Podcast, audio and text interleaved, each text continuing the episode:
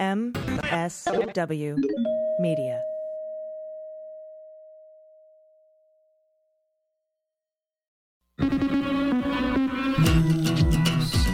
With swearing.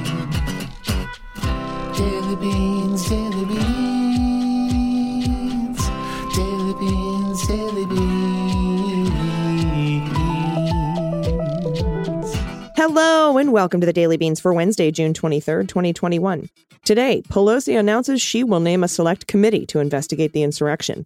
Secretary of Defense Lloyd Austin supports removing decisions on prosecuting military sexual assault cases from military commanders. Trump asked the Department of Justice and the FCC to make Saturday Night Live stop making fun of him. Manchin backs debate of the For the People Act, as Kamala Harris says she'll preside over the vote tonight in the Senate. The Ninth Circuit Court of Appeals has stayed the ruling overturning the assault weapons ban in California, and Reuters stirs the pot at Main Justice. I'm Allison Gill. And I'm Dana Goldberg. Oh my gosh, so much breaking news. So much. It won't stop breaking, AG. It just will not stop breaking. Like Ugh. as we sit, it is happening. Later in the show, I want to let you know I'm going to be talking to Sari Beth Rosenberg. Uh, she is the host of the PBS NewsHour uh, Extra Educator series, and we're going to be talking about what critical race theory is and how Republicans are stupid. And today, the Senate just voted 50 50, with all 50 Senate Republicans voting against opening debate on voting rights. A lot of people are asking why Kamala Harris presided over this uh, vote. A lot of people are asking why Kamala didn't cast the tiebreaker. It's because you need 60 votes because of the filibuster to uh, to do that thing where you do the thing in the Senate. And uh, so we only had 50, so there was no need for her to do a tie breaking vote because her vote wouldn't break a tie. Uh, but it's important to note all 50 Senate Republicans voted against opening debate. All and of them. All of them. Not even Romney, not even Murkowski. All of them. Yep, all 50. And right after that, as if it was some sort of kismet in the timing, Nancy Pelosi announced she told her colleagues she will name a select committee to investigate the insurrection. So that will be happening, which is good news. I mean, maybe we'll get lucky and 10 Republicans will be found guilty of inciting this insurrection and be thrown off the Senate because that seems to be the only fucking way we're going to get rid of the filibuster with Manchin and Cinnamon there. I'm so angry. I know. I know. Me too. And honestly, I do not think that we're going to get voting rights through this Senate. I think the whole reason to hold this vote today, a lot of people are like, why did Schumer even bring it to a vote? It's so he could get the Republicans on the record, all of them voting against even debating voting rights in the United States and to use that against them in 2022. So hopefully we can get a few more Senate seats, reform and or kill the filibuster and actually do stuff. That would be nice. That's our hope. That is still our hope. Yes. So um, a couple other announcements. You have a show coming up in uh, was August 14th? I do. I've got two shows coming up. I've got one July 8th in uh, Palm Springs. That's a free show at Hunter's. It's a bar show with three other comics. And then I've got my solo long show in Cherry Grove, Fire Island, August 14th. Tickets are available for that one at um, artsprojectcg.org. Mm. So, yeah. And you, do I get to say this? I'm putting you on the spot because I got a text from you that said, Dana, apparently people have conflated me stopping comedy with COVID. uh, and and somebody reached out and, and wanted to book me at the Laugh Factory in Long Beach uh, for the 4th of July for a GIs of Comedy show. Come And I- on. that's a no brainer. I, I, I, I had to say yes. I was so flattered. I, Good. sa- I, I was so flattered by the offer that I had to say yes. So uh, you can catch me July 4th, 7 p.m., Laugh Factory, Long Beach, if you're in Atta girl. Now I just have to go and listen to my old tapes and figure out what jokes I'm going to tell. Isn't it funny? And when we say tape, she means a VHS. I literally cassette tapes. I need to put on my vinyl, Oh, man, And, there's an uh, eight track somewhere with her Type 15. my Betamax, and remember my jokes. so, uh, anyway, cool, uh, cool, cool beans. We do have uh, a lot of news to get to, though. That's what I do here during this show. Uh, so let's do that. Let's hit the hot notes. Hot notes. All right, I had one lead story. I had to scrap it to go with this lead story because this is breaking news. Defense Secretary Lloyd Austin, for the first time, said today he will support long debated changes to the military justice system that would remove decisions on prosecuting sexual assault cases from military commanders. Yay! Woo! This is where we get the stadium Applause sound. Now, in a statement obtained by the Associated Press, Austin said he supports taking those sexual assault and related crimes away from the chain of command and let independent military lawyers handle them. The Pentagon has long resisted such a change, but Austin and other senior leaders are slowly acknowledging that the it's taken a decade are slowly acknowledging that the military has failed to make progress against sexual assault and that changes are needed. Been saying, Dana, been A saying for about a decade. Yes. Austin pledged to work with Congress to make the changes, saying they will give the department real opportunities to finally end the scourge of sexual assault and sexual harassment in the military. The statements came a day before Austin testifies to the House Armed Services Committee amid escalating pressure from Congress to take concrete steps to address sexual assault.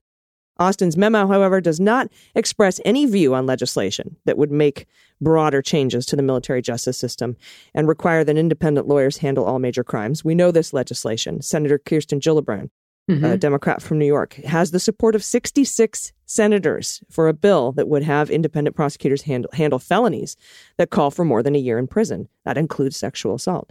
But other key lawmakers and leaders of the military services have balked at including all major crimes, saying stripping control of all crimes from commanders could hurt military readiness, erode command authority, and require far more time and resources.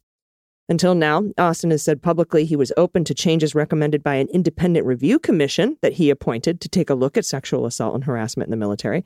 The panel said sexual assault, sexual misconduct, domestic violence, stalking, retaliation, child sexual assault, and the wrongful distribution of photos should be removed from the chain of command.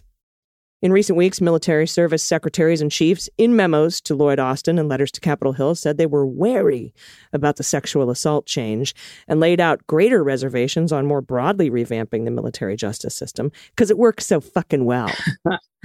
in a letter to Senator James Inhofe of Oklahoma, who's the ranking Republican on the Senate Armed Services Committee, Milley acknowledged the military has not made sufficient progress in combating sexual assault. He has repeatedly said, though, he's open to sexual assault change. The independent review panel Monday presented Austin with an expansive set of recommendations to combat sexual assault in the military, including prevention, command climate, victim care, and support. Quote, generally they appear strong and well grounded, Austin said. I have directed my staff to do a detailed assessment and implementation plan for my review and approval. Austin said he will present his recommendations to President Biden in the coming days, but has noted that the changes will require additional personnel funding and authorities. The ones that can be done under existing authority will be given priority. That's the low hanging fruit that he can do himself. Mhm. But other changes may take more time and will need help from Congress. That's the MJIA. That's the bill. That's the Kirsten Gillibrand bill. So I'm very excited about this. I hope the bill passes soon. I hope it does as well. Changes. It's time. It is time. Uh, the, this next story: the U.S. Court of Appeals for the Ninth Circuit has blocked, and this is good news. A federal judge's ruling overturning California's long-time ban on assault weapons, in which the judge likened an AR-15 to a Swiss Army knife. Ah, don't we remember that? Oh boy. So on Monday, in a one page order, a three judge panel issued a stay for the June 4th order from U.S. District Judge Roger Benitez of the Southern District of California, in which the judge ruled that sections of the state ban that had been in place since 1989 regarding military style rifles is somehow unconstitutional. So the three judge panel wrote that the stay will remain in place pending the outcome of another case challenging the ban quote, the stay shall remain in effect until further order of this court. And that's what the panel wrote. Now, the lower court decision by Benitez, an appointee of George Bush, uh, W, of George W. Bush, gained nationwide attention when he called the state's ban, quote, a failed experiment and said the assault weapons that Californians are barred from using are not bazookas, howitzers, or machine guns, but rather fairly ordinary popular modern rifles. But it was his comparison of an AR 15 to a Swiss Army knife that received the most attention. You went too far, Benitez. Uh, like the Swiss Army knife, this is a quote from this guy. Like the Swiss Army knife, the popular AR 15 rifle is a perfect combination of home defense weapon and homeland defense equipment. I'm sorry, what? He said that Does in he 94 work uh, It's For Jesus. the, for the gun manufacturer. I know. What kind of a commercial is this? Does he like stand up and pull one out from under his robes and says, shop smart, shop smart? That was in a 94 page ruling that he gave, that ridiculous statement. He also has ruled in favor of gun rights multiple times since he was confirmed by the Senate in 2004. He previously ruled that California's ban on high capacity magazines was unconstitutional and struck down a restriction on remote purchases of gun ammunition. The state is appealing both decisions. You know what happens to a gun AG when you put a high capacity magazine attachment onto it? It turns into a machine gun. Well, it, it turns into a weapon that can kill way more people before you reload it. Correct. hmm Machine guns are the firing per second. These semi-automatic weapons. I just, I'm, it, I'm so glad they put a stay on this. This is ridiculous. As a Californian, I would, I would like this to, to. I, I want the ban in place. It's Yeah. for our safety. Period. Yeah. To be clear, the high capacity magazines don't make a semi automatic weapon automatic and they don't right. make a, a, a non automatic, automatic, semi automatic, but they do have buttons that do that for high capacity magazines so yes, that you please don't shoot, write in. Yeah. Please don't write so in. that you can shoot 20 bullets in a shorter amount of time than it takes you to normally shoot 10. It's Thank stupid. You. Thank you. Nobody needs to be able to shoot 20, 30, 40, 100 rounds before you reload. Nobody No. needs to. You know nobody needs to do what? If you don't want to redo the rules, you don't want to redo the Second Amendment, fine. Then let's just use muskets because that. I mean, I can get behind. If you're going to keep this in place, everyone gets a musket. Yeah, with the Swiss Army knife on the end of it. That's it. Uh, next up, Reuters put out a very irresponsible headline today. I wanted to address. It's not an inaccurate headline, but it is a an, it is a headline designed to piss you off. It, it says Biden's Justice Department may defend Trump in the Capitol riot lawsuits. Allow me to put that headline into real words for you. What it should say is a lawyer told someone that he's worried that the Justice Department could represent Trump in the insurrection lawsuits because they're going to represent him in the E. Jean Carroll lawsuit. That's what the story says. Wow, that caught fire because I didn't even see the explanation. Yeah, nobody did. Nobody reads the articles. They just read the headlines. hmm And, and, and I'm not blaming anybody for that. It's an irresponsible headline.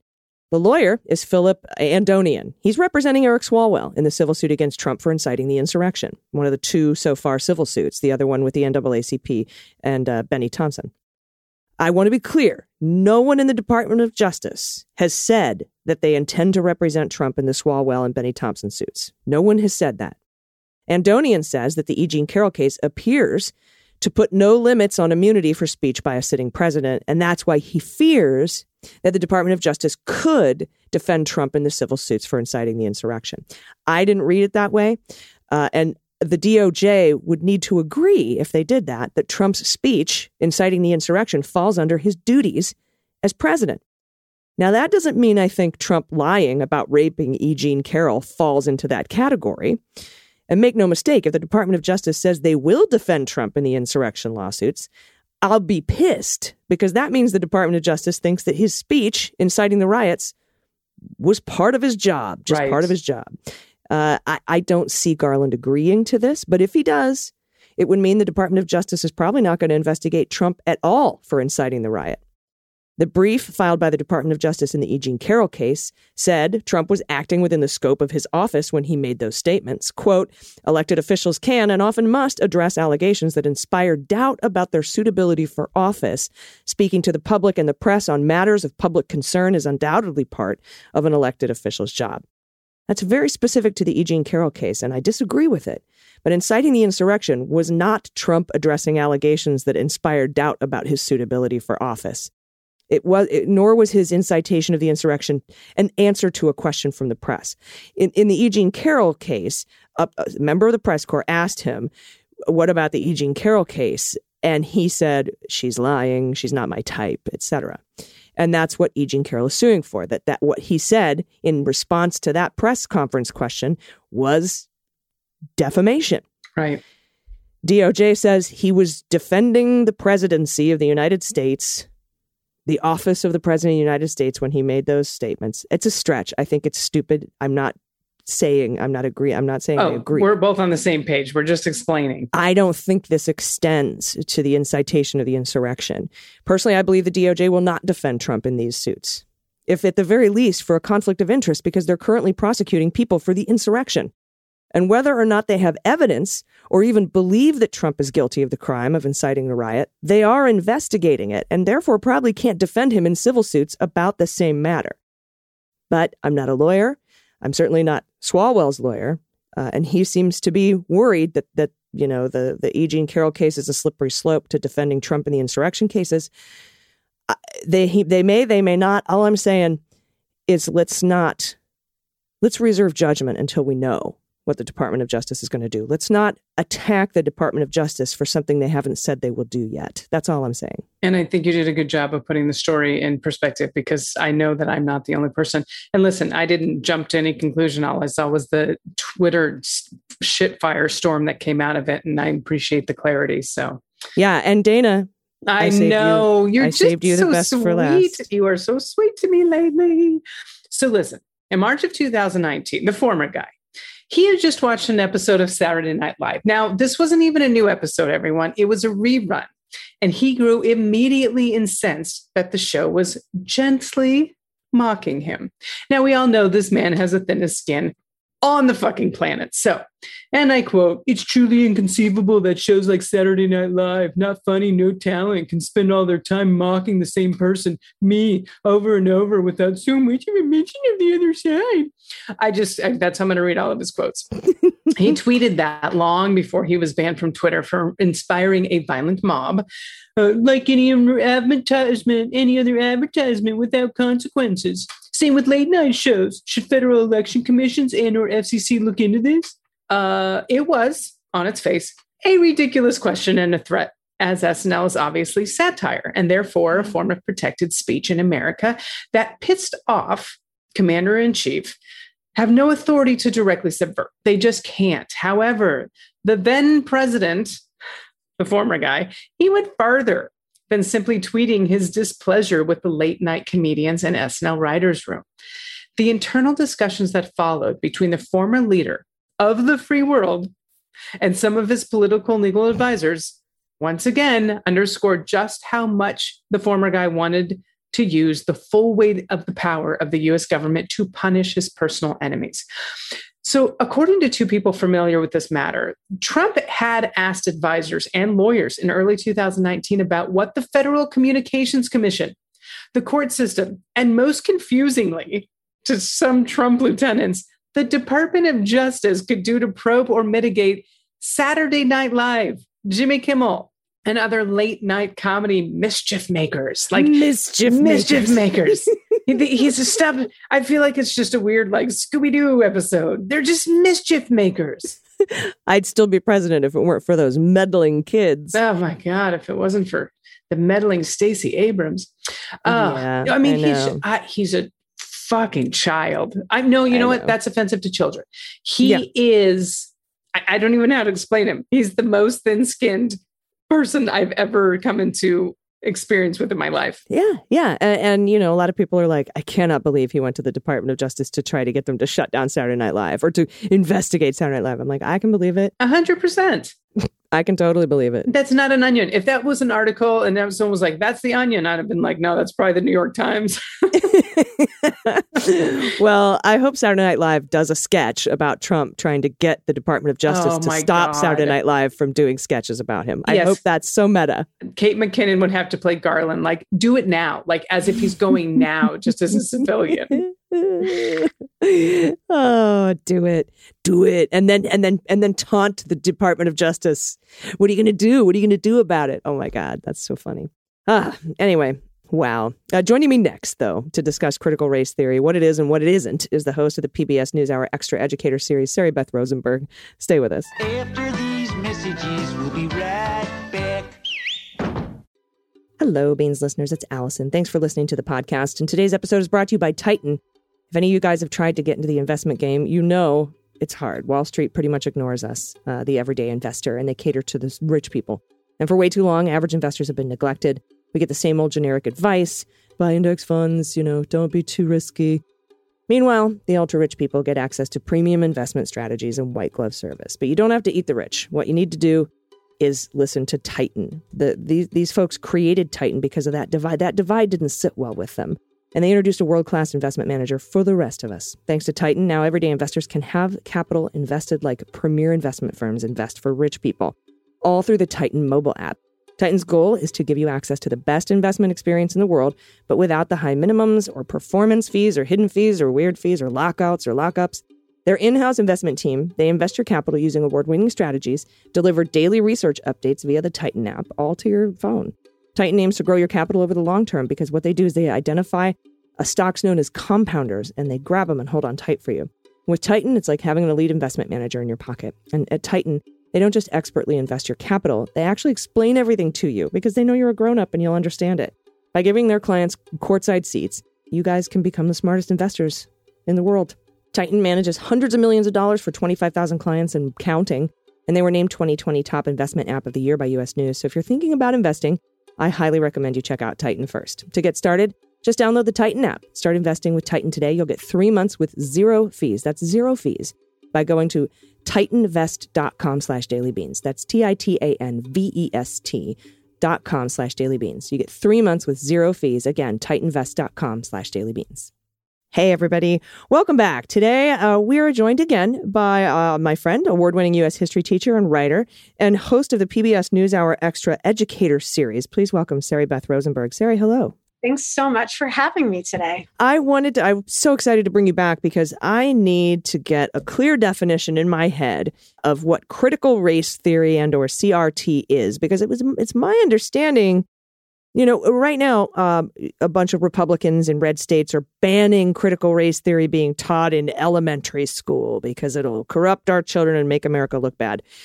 But it never was taught to elementary school children. At least that's my understanding. So, can you talk a little bit about what critical race theory is and who is who teaches this? Ab- absolutely. So, critical race theory is not taught, has never been taught, and therefore will never be taught in K through 12 education systems anywhere in America. It's taught in law school. And I've heard from friends who've gone to law school that they might not even learn about critical race theory depending on what field they're pursuing within the legal system, right? So, critical race theory is not a thing, as they say. And to me, I mean, the way I like to explain it is that this is yet again the evil genius marketing and messaging of the right. So what what we're really talking about here when we use the phrase critical race theory, we're talking about anti-racism education. And what's the opposite of anti-racism? I'll give you an option. One, that's ridiculous. That was a bad. That was a poorly worded test, Miss Rosenberg. The opposite of anti-racism is racism. So, the right can't say we are against teaching anti-racism because, well, that means that what they they they want to teach about racism, right? They don't want us teaching about slavery, institutionalized racism, anything that makes people uncomfortable about America's past. Hmm. You know, this smacks of the anti trans bills that we see in a lot of states where they're, you know, where they don't want trans kids competing in sports. And the, the reason I say it smacks of that is because there, every time uh, a, a, lawmaker in a state is asked, can you give us an example of when, uh, for example, a trans girl competed in in sports in your school and uh, somebody was somebody had their rights trampled upon or you know whatever. Uh, there's never there's never an example. And so it's creating out of whole cloth a problem that doesn't exist right? And so that's kind of what i see here as well. And it's it's and and the other kind of other side of this is that they turn around and accuse democrats of identity politics Right. This is yet they're, they're, they're once again it's another iteration of putting the classroom at the center of the culture wars, and making up. It, it's another part of the uh, trend of the big lie, right? Because at the end of the day, talk to one. I, I challenge anyone listening to this show right now. Ask anyone who teaches K through 12 if they teach about critical race theory and they will say, What's that? Also, then when you tell them what it is, they'll say, Nope, don't teach that. Do I teach that slavery happened in America? Yes, because it did. I'm a history teacher. I teach what happened. Do I teach that racism is a sad part of American history? Structural racism, does that still exist today? Yes because I teach, we teach in facts in social studies. And mm. it's not opinion to say that racism is, exists. It's not opinion to say that there was slavery, that there was actually chattel slavery in America. And I like to believe that once you define these terms and just get rid of this very clever marketing and messaging that the right has created to win elections and not really help Americans, I think that once we get through the BS of this marketing messaging, and and just speak in plain English to American people, I want to believe, and maybe I'm still naive after all these years, that most people want America to be a great place for everyone. They want people's lives to be um, give you know give options to people to live equitable and equal lives. Now, the people in power might not want that; they don't want to lose their political power and the money they make from it. But the majority of Americans are not profiting off of that. I think they want to live good, decent, honest lives. And they want their kids to learn the true story of America the good, the bad, and the ugly. And that involves slavery. Sorry, it does. So it seems like the marketing message from the right is the purposeful conflation of critical race theory with actually teaching facts of history. And not just facts of history, not just that slavery happened, but how it impacts us today and continues to impact us today uh, and also uh, Native American Indigenous people history. Um, any any sort of bad thing white people did is now being labeled critical race theory, and and I think that that's sort of what the right has glommed onto and is trying to make their voters believe. And they they, you know, I will say this for the Republicans, as despicable and disgusting as their messages are, they're simple and they get them across and they repeat them. It's repetitive. And uh, I think that that's sort of the uphill battle that we're con- constantly fighting against the right. And and you know, you talk about the big lie as well. Uh, uh, you know, that's sort of we all we get pushed down. We have to keep trudging back up with facts and reality. Yeah, and I think they do often. I'll give them something, and and they they do an amazing job with messaging it's lying but it's it's messaging that sticks because they use terms like critical race theory it sounds scary it also the other thing to keep in mind that this is a stand-in for saying I've been called a Marxist because I'm a public high school teacher. It's just a stand in for Marxist. It's a stand in for socialist. These terms that actually aren't scary either, uh, uh, to be honest, um, but they've become stand ins for a threat to my way of life a threat to what I've defined America as, and really, in the end, a threat to my power that I somehow think I can't share if other people get a piece of the piece of the pie as well. Yeah, well, they turn these into bad words. They've turned liberal into a bad word. When you look at what it means, it's it's a pretty great word. I, I want to talk to you a little bit more about the big lie because I think that this plays. I, it's almost like the hub of everything that uh, any of these uh, conflations sort of lead back to.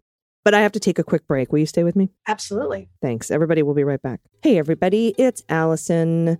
And today's show is brought to you by the good folks at Apostrophe. I absolutely love this service because I've gotten so much bad skincare advice uh, over my life. Uh, and really, I should have just stuck to a board certified dermatologist. And that's what Apostrophe does for you. When I was first experiencing acne as a teenager, I got really bad advice. Somebody actually told me to rub alcohol on my face. it just gets bad. But you know what does work? Like I said, prescription treatments. That's why we're excited to partner with Apostrophe. They sponsored this episode. Apostrophe is a prescription skincare company. They offer science backed oral and topical medications that are clinically proven to help clear up acne. Apostrophe connects you with a board certified dermatologist who will create a personalized treatment plan that is perfectly tailored for your skin and your needs. You just fill out their online quiz. It's super easy. You, you, talk about your skin goals, you give them your little medical history, snap a few selfies, and then your dermatologist will create your customized treatment plan. Apostrophe treats acne, but they can also help you hit other skincare goals like reducing redness, uh, wrinkles, and even dark spots. I also got some uh, wrinkle care because, you know, we were wearing masks so often. The eyes were what everybody was seeing. And then you can end up getting like the maskne, right? Acne under your mask. So those are the two things I wanted. They hit my goals. I absolutely love what I got. I got a real, first of all, real dermatologist. My plan was tailored for me. Submitting my visit was quick and easy. I didn't have to schedule an appointment or even leave my house. And I didn't have to go to the pharmacy and wait in line to get my meds. They sent them right to me. And the prescription medications feel great on my skin. They're very smooth and silky. They have absorbed nicely. They're light. They don't feel heavy. And we have a special deal for you. Save $15 off your first visit with a board certified dermatologist at apostrophe.com slash beans when you use code BEANS. This code is only available to you so to get started, go to apostrophe.com slash beans and click begin visit. Then use the code BEANS at sign up and you'll get $15 off your dermatology visit.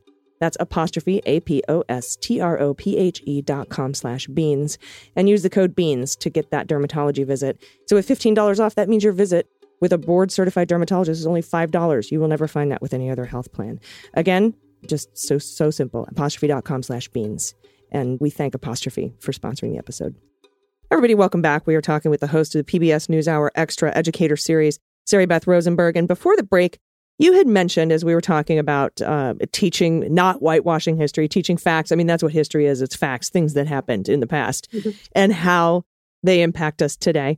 And you mentioned the big lie. And the reason I wanted to bring this up is because recent studies have shown, and I've talked about this on the show before, that the number one issue that insurrectionists have in America, the people who attacked the Capitol, they've found that they're mostly white men, older, 35 to 45. I know that's not old, but, you know, older than young people.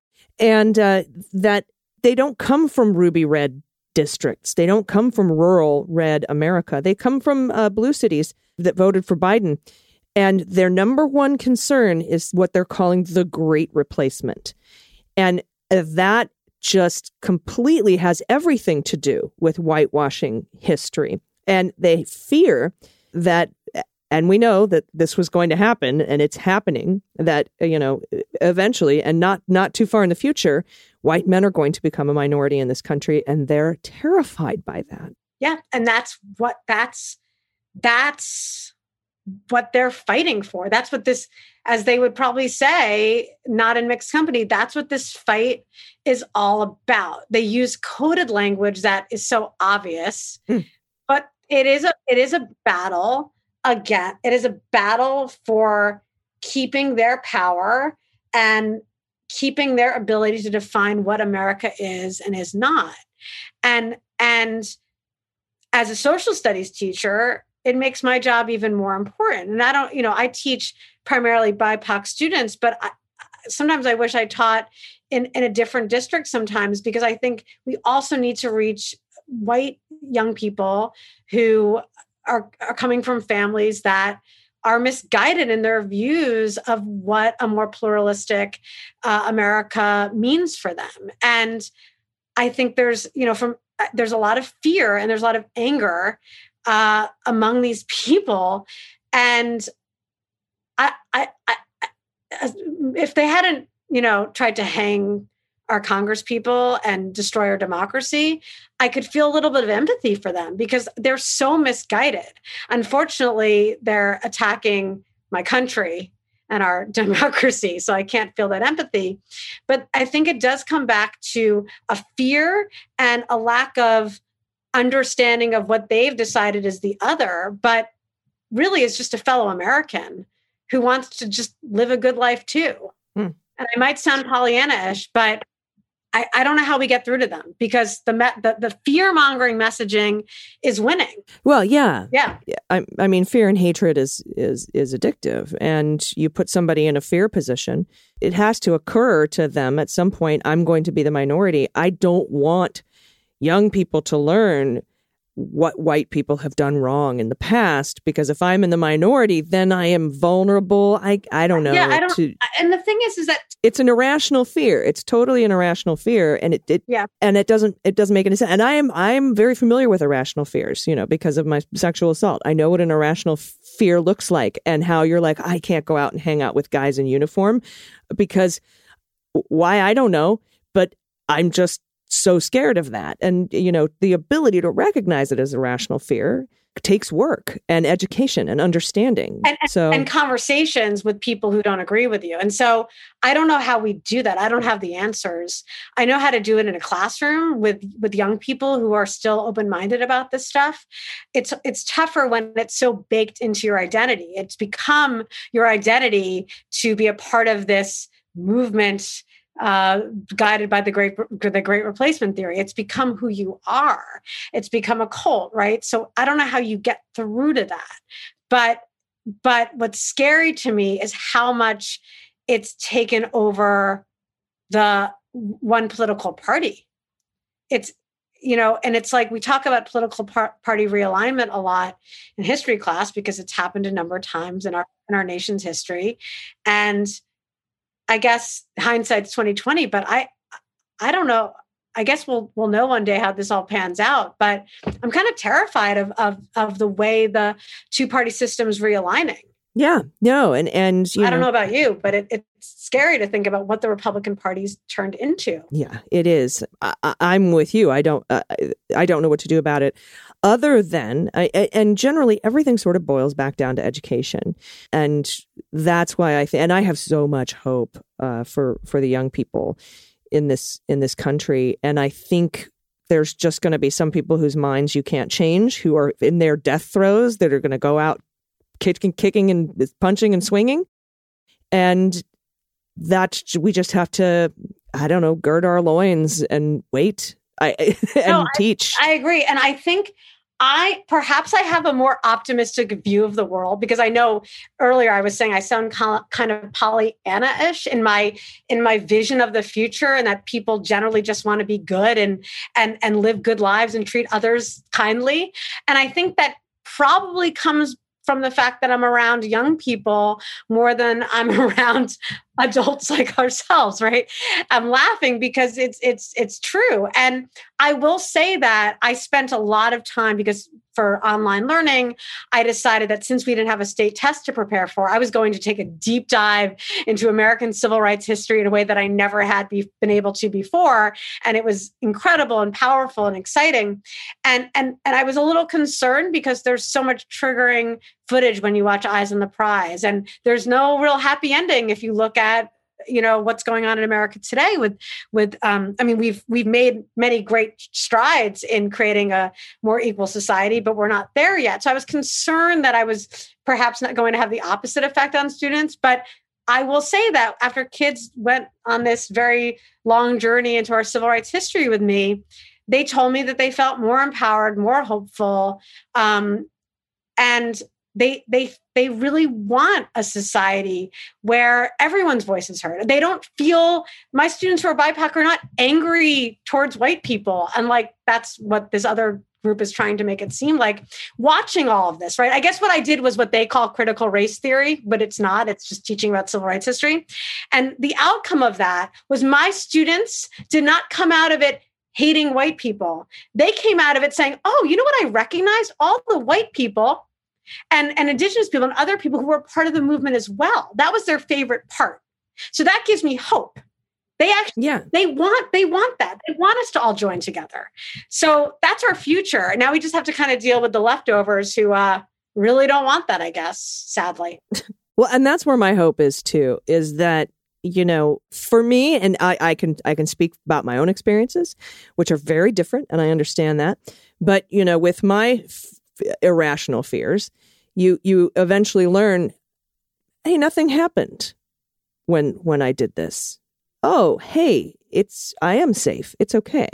And that's where my hope lies is that maybe maybe some of these folks these kind of insurrectionist people or people who who at least have that fear embedded in them but aren't the kind of people who would attack the capitol and smear poop on the walls Ugh. maybe they'd be like all right well i'm in the minority now but everything's still the same. I still have all the rights i had before. Um nothing no one took my job and huh okay there's nothing to be afraid of. And and maybe they can only learn that from experience but that's sort of that's kind of i guess where my hope is. And you know to understand that teaching the history of of america isn't saying to you bill the plumber in texas that you're a bad man because you're white it's saying we just have to reconcile what's happened in the past and move toward a better future it's not about you personally bob Yeah, and I think I always frame the year too by talking about how race is a is a man-made or human-made construct. Racism Mm. created race, right?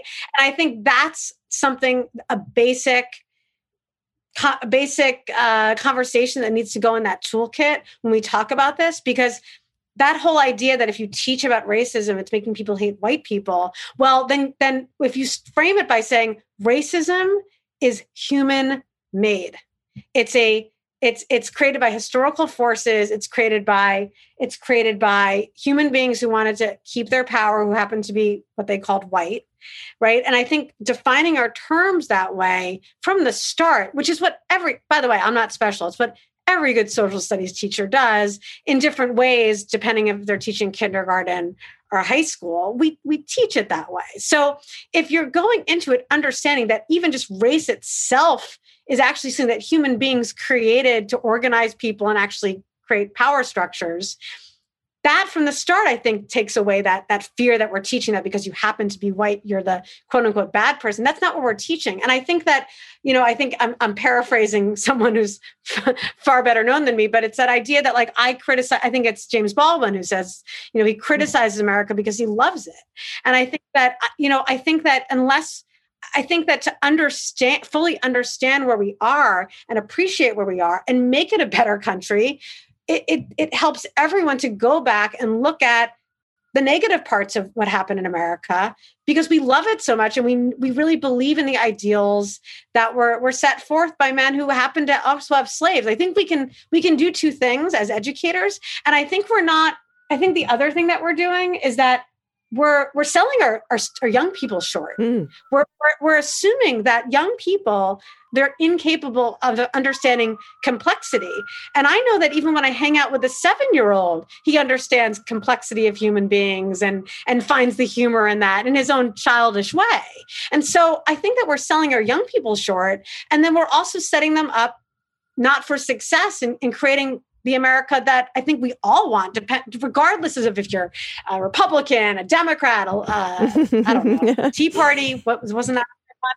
Regardless of your political party uh, affiliation, I think we, I think we can agree that we want to make an, a, a, we want to make this a, a, great America. Unless you have a lot of power, yeah. and you want kids yourself, and people, right? people in general, will rise to the level of the expectations you have for them. Uh, and so, if you if you underestimate them, I think that you're stunting their intellectual and emotional growth. Uh, and I think it was Cory Booker, too, who said, if, if America hasn't broken your heart, you don't love her enough.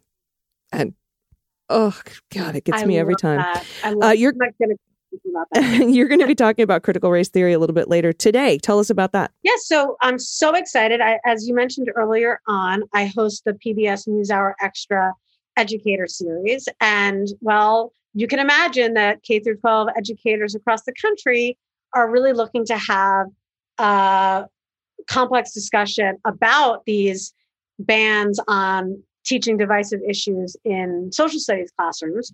So we have Fred Joseph joining us. Uh, he's the author of The Black Friend, and I'm sure you've seen him all over social media talking about all these really important issues. He's our guest. We're going to talk about quote unquote critical race theory, but really teaching about anti racism. Uh, I like to call them anti history laws, and it'll be great. And even if you're not uh, a classroom teacher or school staff member, you're, you're welcome to join us. And you can, I guess, I'll tell you where to follow yeah, me. where where where do they follow you? Where do they find the links? So find you can follow me on Twitter, Sari Beth, B E T H Rose. And I'm also Sari B E T H Rose on Twitter. So Twitter and Instagram, same handle. And you can also follow NewsHour Extra. They'll definitely be promoting it today Awesome. in preparation for tonight. Yeah. All right, follow you at Sari S A R I Beth B E T H Rose R O S E Sari Beth Rose. Thank you so much for your time today. I really appreciate you uh, giving us your insights on on definitions of what critical race theory is and what it is not. I I really appreciate it. Yeah. And thanks for having me on to discuss this because it's important. It is. Everybody stick around. We'll be right back with the good news. Hi, Beans listeners. It's Allison, and this segment of the show is sponsored by Munk Pack, who I love. They make delicious, healthy snacks. They contain close to no sugar. It's really tough finding healthy snacks. Healthy snacks have a really bad reputation. But I have been singing the praises. Everyone who knows me knows that I absolutely love Munk Pack. The Munk Pack Keto Nut and Seed Bars. They contain less than one gram of sugar, two to three grams of net carbs, 150 calories. That's it. And they're great for anyone who's following a keto lifestyle. They're keto friendly and they're the perfect snack. So I'm a snacker. I like to graze, so I keep these around the house because they really hit the spot. Uh, you can cut, you know, cut back on sugar and carbs without sacrificing taste. The Munk Pack Keto Nut and Seed Bars have a perfect balance of sweet and savory. They got a nice crunch, that crunch that you need from whole nuts and seeds, and they manage to be soft and chewy and delicious. And they have flavors like caramel sea salt and peanut butter dark chocolate. My favorite right now, it was caramel sea salt. Now I'm on to peanut butter dark chocolate. They're all so good. And since they're packed with protein, they're filling and satisfying. I don't do post workout protein shakes anymore. I just grab one of these. And they are non GMO, plant based, gluten free, no soy, no trans fats, no sugars or alcohols, and no artificial colors. I love these so much. Uh, and I signed up for a subscription. So that saves me 10% on every order, and they come to my house automatically. Getting these delicious treats delivered to me on a regular basis has been a game changer in my effort to eat healthier, I'm telling you. Try it for yourself and you'll see. And we have a special deal. Get 20% off your first purchase of any Munk Pack product by visiting munkpack.com and entering our code dailybeans at checkout. Munk Pack is so confident in their product, it has a 100% satisfaction guarantee. So if you don't like it for any reason, they'll exchange the product for you or they'll refund your money, whichever you prefer. So there's no risk here. To get started, just go to munkpack.com. That's M U N K P A C K.com. Select any product and then enter code dailybeans, all one word at checkout to save 20% off your first purchase. Munk Pack, delicious, nutritious food you can count on. And we thank them for sponsoring the podcast. And today's show is also brought to you by Context Travel. I am so stoked the world is opening up for travel again. And if you're like me, you're already planning your next vacation. But I found the absolute best place to start the journey. It's context learning. With context, I'm already learning about the destinations I'm going to visit. It's like getting insider knowledge of the go to places for your next big trip before you even hop on the plane. Context runs live, expert led virtual tours and lectures and courses from around the globe. You can go to 60 cities virtually across six continents, visiting the world's cultural and historical capitals and sites. I'm excited for this. The last time I got a chance to travel overseas, I learned so much about history and my family history and I got to explore new places. It's always been such an amazing learning experience. But the best part about context is you get to skip the line and you get to go with an expert. On any given day, you can uncover ancient Rome with an archaeologist or go behind the velvet rope at the Louvre with an art expert. Uh, All from the comfort of your home. There's a variety of tour durations as well. You can take a half day tour or a short lecture of a couple hours, or you can have a seven day plus tour. Check out their website to read some testimonials like this one from Mim in Denver, who said, We have both been so impressed with context from our initial learning about the company and tours available via your website to the timely and well orchestrated communication throughout the process to your incredible guides in each city. Daily Beans listeners, if you love travel and learning as much as I do, you're going to love this because for a limited time, when you buy one virtual tour, you get a second tour free when you use promo code DailyBeans, all one word, at contextlearning.com. That's C O N T E X T learning.com. And just use promo code DailyBeans, all one word. Again, that's contextlearning.com. All right, everybody, welcome back. It's time for the good news. Well,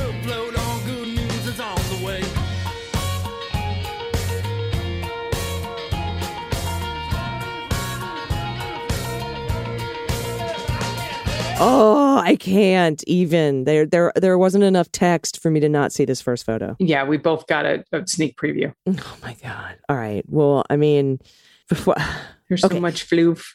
I know, before I get to Lisa's submission here, I just want to let everybody know if you have good news, confessions, corrections, misheard lyrics, shared swears, find the cat, happy places, what the mutt, whatever you're into, send it to us at dailybeanspod.com and click on contact. We would be happy to read these on the air. Unless you want to remain anonymous, you can just tell us that in that little thing that you fill out, and we will love to hear from you. First up, oh my God, oh my God, from Lisa, pronoun she and her. So, what the mutt is going on here? his name is Chewy Chubalius. He's a Latin scholar in his spare time off from being the goodest boy ever. Oh my God. And he's clearly 75% Ewok Oh, and there's no mixed with Corgi. there's no answers. Yeah. So I'm gonna It's a Corgi walk. It's a Corgi walk. I'm gonna say Yeah, let's see. I'm I'm gonna say poodle schnauzer. I'm going to say Schnauzer Uh oh, Sheets- Dachshund. Schnauzer Dachshund. A schnau a Schnaushund. That's a very German dog. Uh poodle. I see poodle. Oh my god. Uh, You know what? It's just It is really this, this dog. A I little- would just stay home all day. I would get. I would have no income. I know. I could see his tail wagging, Oh even though it's a still picture. You, you want to take the next one? That was super short. Ah, sure. Uh, I got it. From Melissa, pronouns she and her. Hearing you ladies laugh and have a great time today was so refreshing and lovely. That's right. Yesterday's was so funny. exactly the pick me up I needed today. And sad that I'm so used to the shit show that has been life lately, realizing that this podcast really can be uplifting and fun. Laughter really is the best medicine. And so nice to see the light at the end of the tunnel. Keep on keeping on, ladies. For tax, I give you the six inches of sleeping space my boys left me. this is this is Toby up top and Stanley below. Hashtag we love the office. Oh my goodness! Because there's clearly someone on the other side of that bed, so that's what she gets. That's what Melissa gets. oh my God. Thank you for that. Yeah. Yesterday's episode, I needed it. That's for sure. This one's from Anonymous, pronouns she and hers. Some sort of good news and then a request of you, lovely ladies. The pandemic has been very hard on my mental health and on my waistline, which is which is doubly hard on my mental health. I've been nominally trying to drink less alcohol and eat more cleanly for forever, but in the last 3 months the pounds piled on over 10 in 3 months. I've been chastising myself for a lack of willpower, etc., but a few days ago it crystallized. A medication I started taking at the end of March is known to cause weight gain. It wasn't my fault. While not being able to squeeze into my clothes that fit three months ago sucks, I have a path forward. I talked to my doc who agreed that I can taper off the meds, so I feel like I've got a new starting point. I'm eagerly planning my healthy meals with more optimism. Mm. And today I went on a run. I huffed and I puffed, sweat a lot and walked some, but in 30 minutes I ran 2.4 miles. Nice. Hell yes. Now, on to the request. I've gotten back into playing Animal Crossing, and I know there are a few folks on the Discord server, me included, who'd love to get a regular using group of folks back on. I restarted my island, so I'm low on super cool recipes and fair furniture. Uh, so, those of us still kissing up to our villagers would love to have a plug for the Patreon Animal Crossing server. Yeah. Yes. I'm sending photos of two monarch butterflies who are going to town on milkweed. I got to help support butterflies. And then there's a butterfly chasing Dago, who I caught just as a ball distracted her from making sure my son was safe in a pool. Oh my God. Okay, so we have the monarch caterpillars t- going to town on the milkweed. Oh, This is just crazy. Oh my God. How funny. oh, that's a nice pool. Very nice pool. Beautiful dog. Gorgeous son. All of it. Oh, so cute. The dog chasing a butterfly. That's so fun. Yeah. Overload, adorable overload. Uh, next up from anonymous pronoun she and her. Thank you for continuing to reassure this Canadian that Americans haven't all gone bananas. well, most of us. Uh, it's important. It's an important service you provide. Here are some misheard lyrics from my house.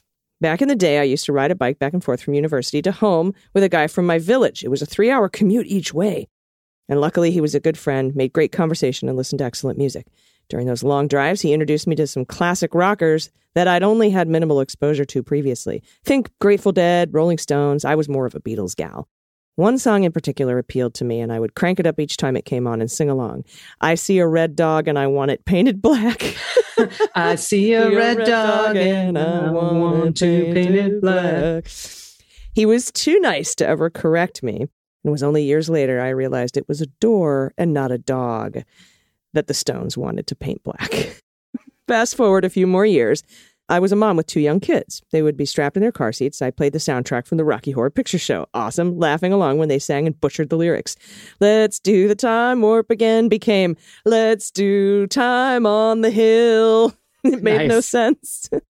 But who am I to correct misheard lyrics? Listening to The Wizard of Oz, they would sing, We're off to see the river, the river behind, behind. yeah, of course. Guess we're all happy to assume lyrics make no sense. I make no apologies for exposing my kids to musical theater. They're both all grown up now, and it's still my daughter's genre of choice. But I did have to stop playing Les Mis for a while when I overheard my then five year old son playing in his bedroom singing, I smell women, smell 'em in the air. Oh Of all the- dear. of all the times for one of them to get the lyrics right.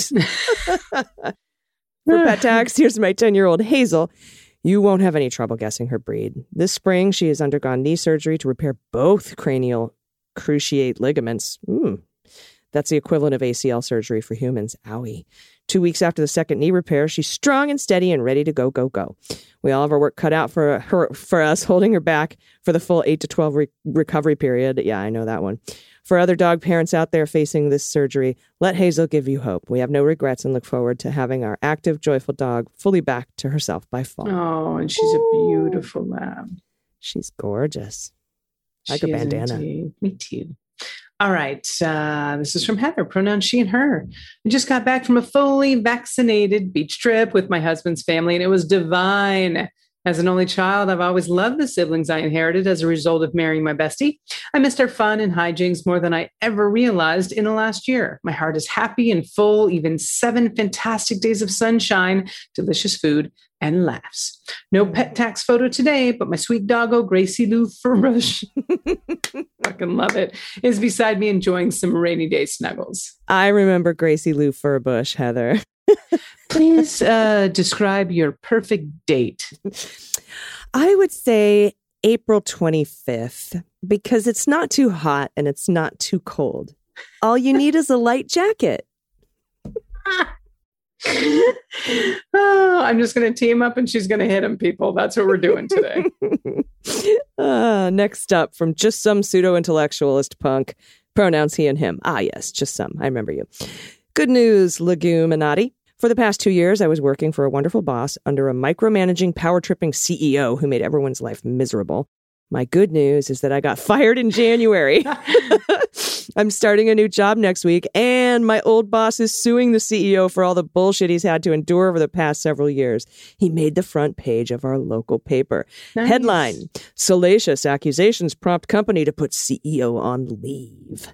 I guess the lesson here is not to force your employees to guard your sex tent. Shut your mouth. You buried the lead, just some. I know. Now I have to open this up. Hold on. What is even happening? Oh, look at this douche. All right. It says the top executive at Servotronics has been placed on paid leave as the Elma manufacturer conducts an internal investigation allegations that Kenneth Trbovich sexually harassed employees and used his company expense account to pay for trips with women. In a lawsuit filed last week in state Supreme Court in Buffalo, upper level employee alleged Trbovich forced male employees to visit brothels and strip clubs and engage with prostitutes while on business trips paid for by Servotronics and its subsidiaries. It's a big story. Servotronics has appointed the company's number two executive, James Takacs, to take over Trbovich's duties. One of the company's investors, Montana Advisors, Wednesday wrote to Servotronics directors demanding the company be put up for sale. oh God! Perone is seeking five million in damages from Servotronics, its directors, and Trbovich. Trbovich has engaged in pervasive pattern of severely offensive and relentless sexual harassment of male employees like Perone, among other unlawful discriminatory and retaliatory conduct. Whew, damn, that's a hell Damn of a story. right. I guess the lesson here is not to force your employees to guard your sex tent. Yeah, I'm looking for the word sex tent. Yeah, here we go. In a lawsuit filed last week, Perone's lawsuit alleged Trbovich forced Perone to attend a pagan bonding ceremony between Trbovich and a woman during a business trip to Ohio to evaluate a potential acquisition. Perone alleged that after the ceremony, he was tasked with standing guard outside Trbovich's tent while he engaged in sexual activity with Good the woman. Lord. Oh, Listen, and- I'm oh. sorry we're making fun of this because obviously the, the content is just very unsettling and not okay, but all of this is Oh my God! What a what a pile of shit. I hope it goes down for a long time. Same. Okay. All right. We're got a good one to end with. Oh, oh no, not we're not done yet. All right. This one's from I believe it's Adri, pronoun she and her. Hello, legume goddesses. So first things first, you're all fucking amazing. There's no other podcast I listened to before yours. Nope, not even Rachel Madhouse. Honestly, you're all that good. Oh, Yeah. There's so many good things to say about you all that I may get a bit repetitive. I love the way you deliver the news and break stuff down so it's a bit easier to process, Dr. Gill. You'd be one hell of a lawyer. Dana and Aimee are fucking great. I'm going to read this part real slow. Dana and Aimee are fucking great. And whoever thought of adding those two national treasures to the pod is a fucking genius. Back to you, AG.